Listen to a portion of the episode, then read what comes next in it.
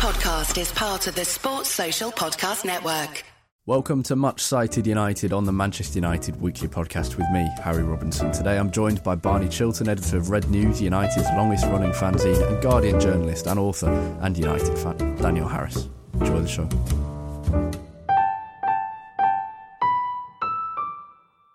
When it's all done and dusted, I think that final whistle against Barcelona will be right up there for me.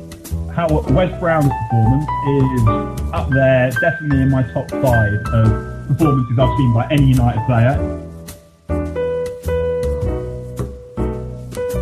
It's April 29th, and on this day in 2008, Old Trafford rocked. 75,000 inside the stadium injected with the rare but wonderful drug of a Champions League semi final night for the ages. Paul Scholes' hammered half volley lifted the famous old ground off its foundations, and Manchester United secured their place in the 2008 Champions League final, an all English final to be played in Moscow, Russia. Very quickly, let's remind you how United got to this semi final. The previous year, Sir Alex Ferguson's team had been beaten at the San Siro by AC Milan in the semi. Then they'd lost in the Cup final to Chelsea too, but were Premier League champions.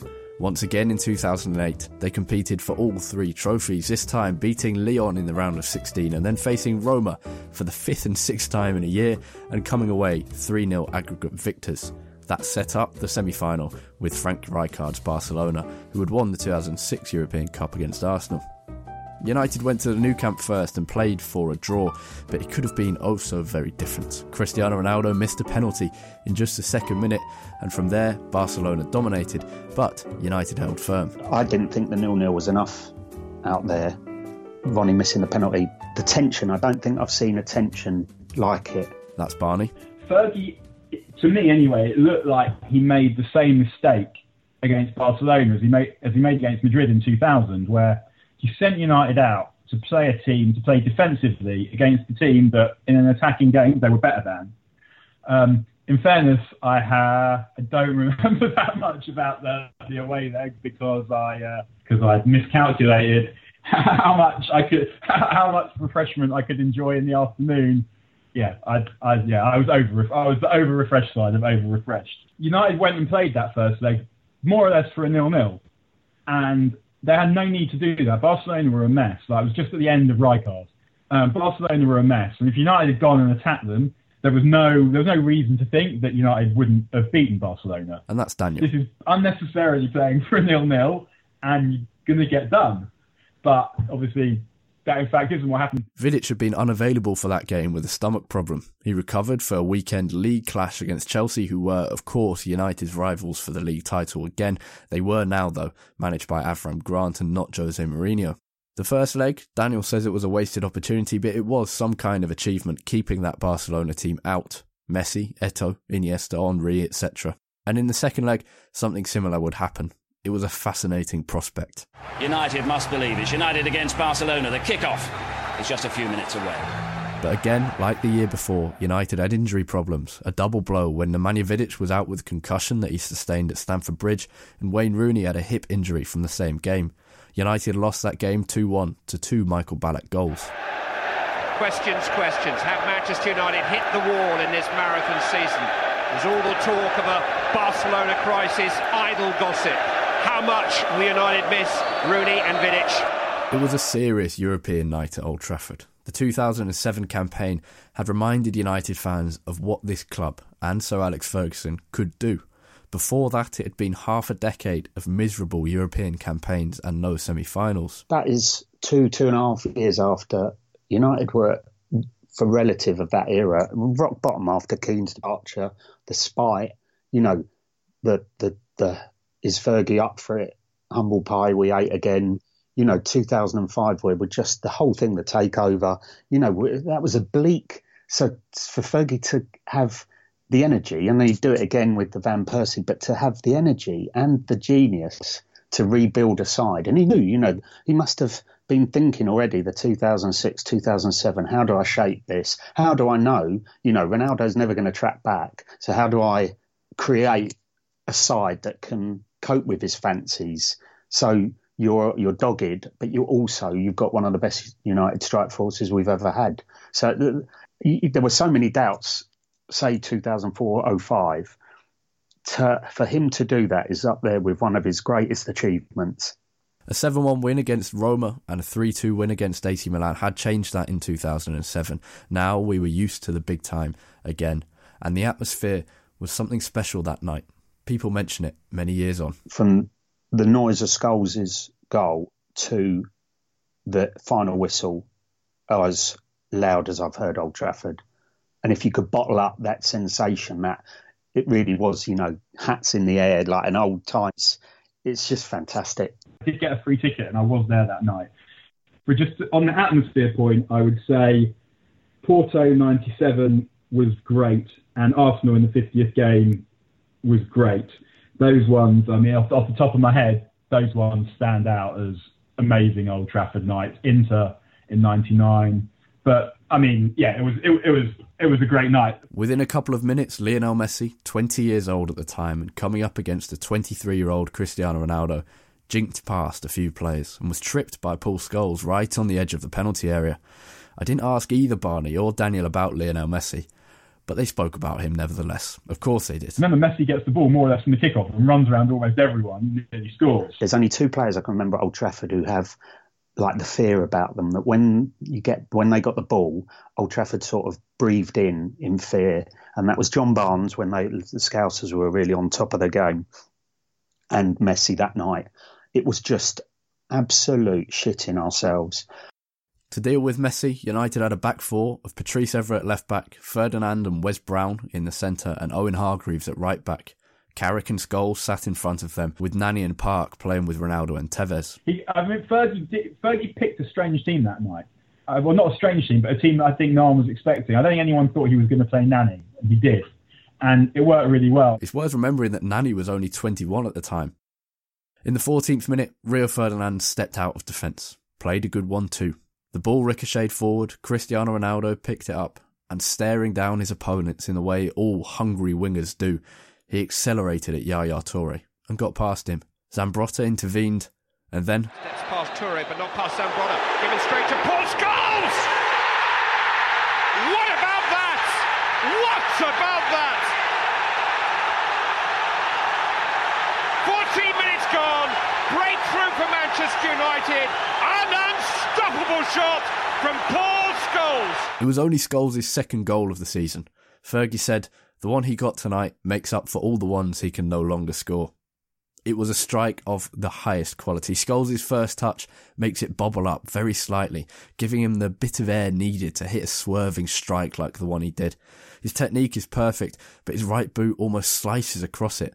Not too much, just allowing it to spin towards the top right corner as it did and beat Victor Valdes. Uh, the, the, the, European, I know it's a cliche when you see the old players, you know, European nights, but there is something special, especially the big ones. In the build up to Scholes' goal, the move is started by Rio Ferdinand, receiving the ball from Van der Sar, touching it forward, playing a 1 2, and before you know it, he's on the halfway line and perhaps the third most forward attacking player for United.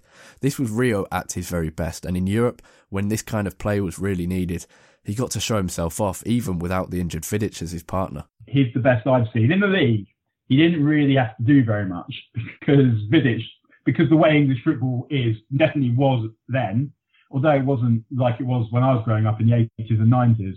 Vidic, there was still a lot of balls played in the air. And Vidic, because Vidic was the guy attacking the ball, and even if they're on the ground, Vidic was so good at attacking the ball that it often didn't get to Rio. But in the years before he played with Vidic, and Rio had to do a lot more of attacking the ball, he could also do that. He's a unit, Rio. And um, he's good in the air, rubbish in the air, obviously, from go, from uh, our corners. Rio could do, I felt like Rio could do quite a lot of Vidic's job as well, in the same way that Jaap Stam could that Jaap Stam was Ferdinand and Vidic. Um, he wasn't as good on the ball as Ferdinand, but um, the thing with Ferdinand was he just gave you so many options. I actually, thinking back, I remember watching him warm up before the Everton game we were talking about, and just watching him like laughing just how good he was. like when you used to watch him, I mean, when you got in early enough, when you used to watch him do the boxes, because he's one of those guys. He's, he's, he's got a great touch and a great imagination because he grew up playing in that kind of yeah. football where everyone wanted to play in that kind of way. And, and he was, and he had the ability to do that. And he was also a great passer. Stam Vidic Ferdinand. If you push me, I would put Ferdinand at the top of those. For, uh, there, there are probably some games where I think about if you gave me a choice, I might say, do you know what, the way that game's going to be, I'll just go Vidic, even though Ferdinand could do it as well. But certainly in Europe, I would always go Ferdinand. Joined in the attack, allowed Messi to stay forward. Steps away from Scholes, runs at Brown.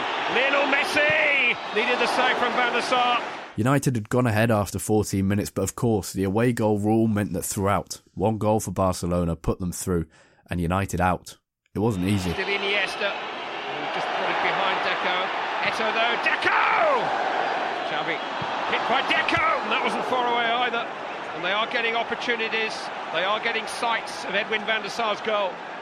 How Wes Brown's performance is up there, definitely in my top five of performances I've seen by any United player. In a, obviously weighing in the fact that it was in a big game, but Wes Brown's performance that night was is in my top five performances by yeah by any United player, any game, any time. Amazing. Ronaldo's outnumbered. He's got there ahead of Zambrotta though. Guided into Park. Whisker away from Park Ji Sung. Terrific setup play by Cristiano Ronaldo. So unselfish there. Yeah, there's the switching. Ronaldo out Ronaldo. to the left. Tevez! Oh, and Valdes did just about enough. Puyol clears his lines. And so does Zambrotta. Lovely interchange. Valdes just got enough on the United, shot. I mean, United, United deserved that win, but I felt like, to quote the man, we made it hard for ourselves. It didn't. It didn't need to be like that. United were more than one goal better than Barcelona. But on the other hand, shutting out Barcelona over 180 minutes is a not insignificant achievement. And a lot of Reds, myself included, spent a lot of time taking the piss out of Carlos Queiroz, like, why do we have to play like this and blah, blah, blah. But I think we know that Fergie was a genius, but he wasn't someone who could organise a defence to shut out Barcelona for all that time. That was obviously brilliant defenders, the best defence United's ever had, but organising those defenders to, to keep, keep two clean sheets in the semi against Barcelona is is not is yeah. I mean, you got you got to say that is pretty good corner at the end, and Henry was there. And it suddenly occurred to me that the idea of Henry prancing about in the corner after equalising, I remember I said to the mate I was with, I will do time. If, if this happens, I'm on the pitch. But Thierry Henry didn't score. Barcelona didn't score. In 180 minutes of football, United held out without Nemanja Vidic and History is made. The Champions League final will be a very English occasion. Manchester United have made it to Moscow. 50 years on from Munich, they will play for the European Cup again. 50 years on from Munich, this was a special night. And Moscow would be too, it really would. But the one thing you don't get with finals is that home atmosphere. It doesn't matter where it is. You don't get that incredible noise on home soil, the feeling of familiarity and the knowledge that every time you come back, every fortnight you return to watch your team play in your home stadium in a pretty meaningless game, every time that happens you'll be able to remember this one night. When it's all done and dusted, I think that final whistle against Barcelona will be right up there for me. I was a kid taken by my mum, um, so I was at Barcelona '84, and that's that tops everything. Um, the the one that Middlesbrough in the League Cup semi final was absolutely crazy that night. That was just that came didn't come out of nowhere, but that says how we just wanted any sort of trophy. But that was right up there, and I'd say 2008. I think Porto home 97, that was good one. Chelsea beat Liverpool, and so for the second consecutive year, Manchester United and Liverpool came within 90 minutes of facing off in a European final, only for United to lose in 2007 and then the Scousers in 2008. Probably for the best, to be honest. Instead, it was John Terry's Chelsea who Fergie came up against. You know the story. That's it for this episode of Much Cited United. Thanks for listening, and a great deal of thanks to Daniel Harris and Barney Chilton. I could listen to those two all day. As you'll know, Barney is the editor of Red News, the oldest Manchester United fanzine there is. It recently celebrated its 33rd anniversary, and just like United We Stand, is a crucial part of the fabric of Manchester United, and it needs your support. If you want to support it, Barney started a subscription campaign ahead of next season, whenever that will be. You can find the details of that on his Twitter at Barney Red News. You can find Daniel Harris's writing and other work on Twitter too at Daniel Harris. Thanks for listening as always. Stay safe. Bye for now. Oh yeah, if you have enjoyed this episode, please let us know because this is a new format. So we kind of need to know if people are enjoying it. And if you are enjoying it, leave a review on Apple Podcast to say so, or tweet in, or do whatever you do. But definitely share it if you can. It really does help us. Cheers. See you soon.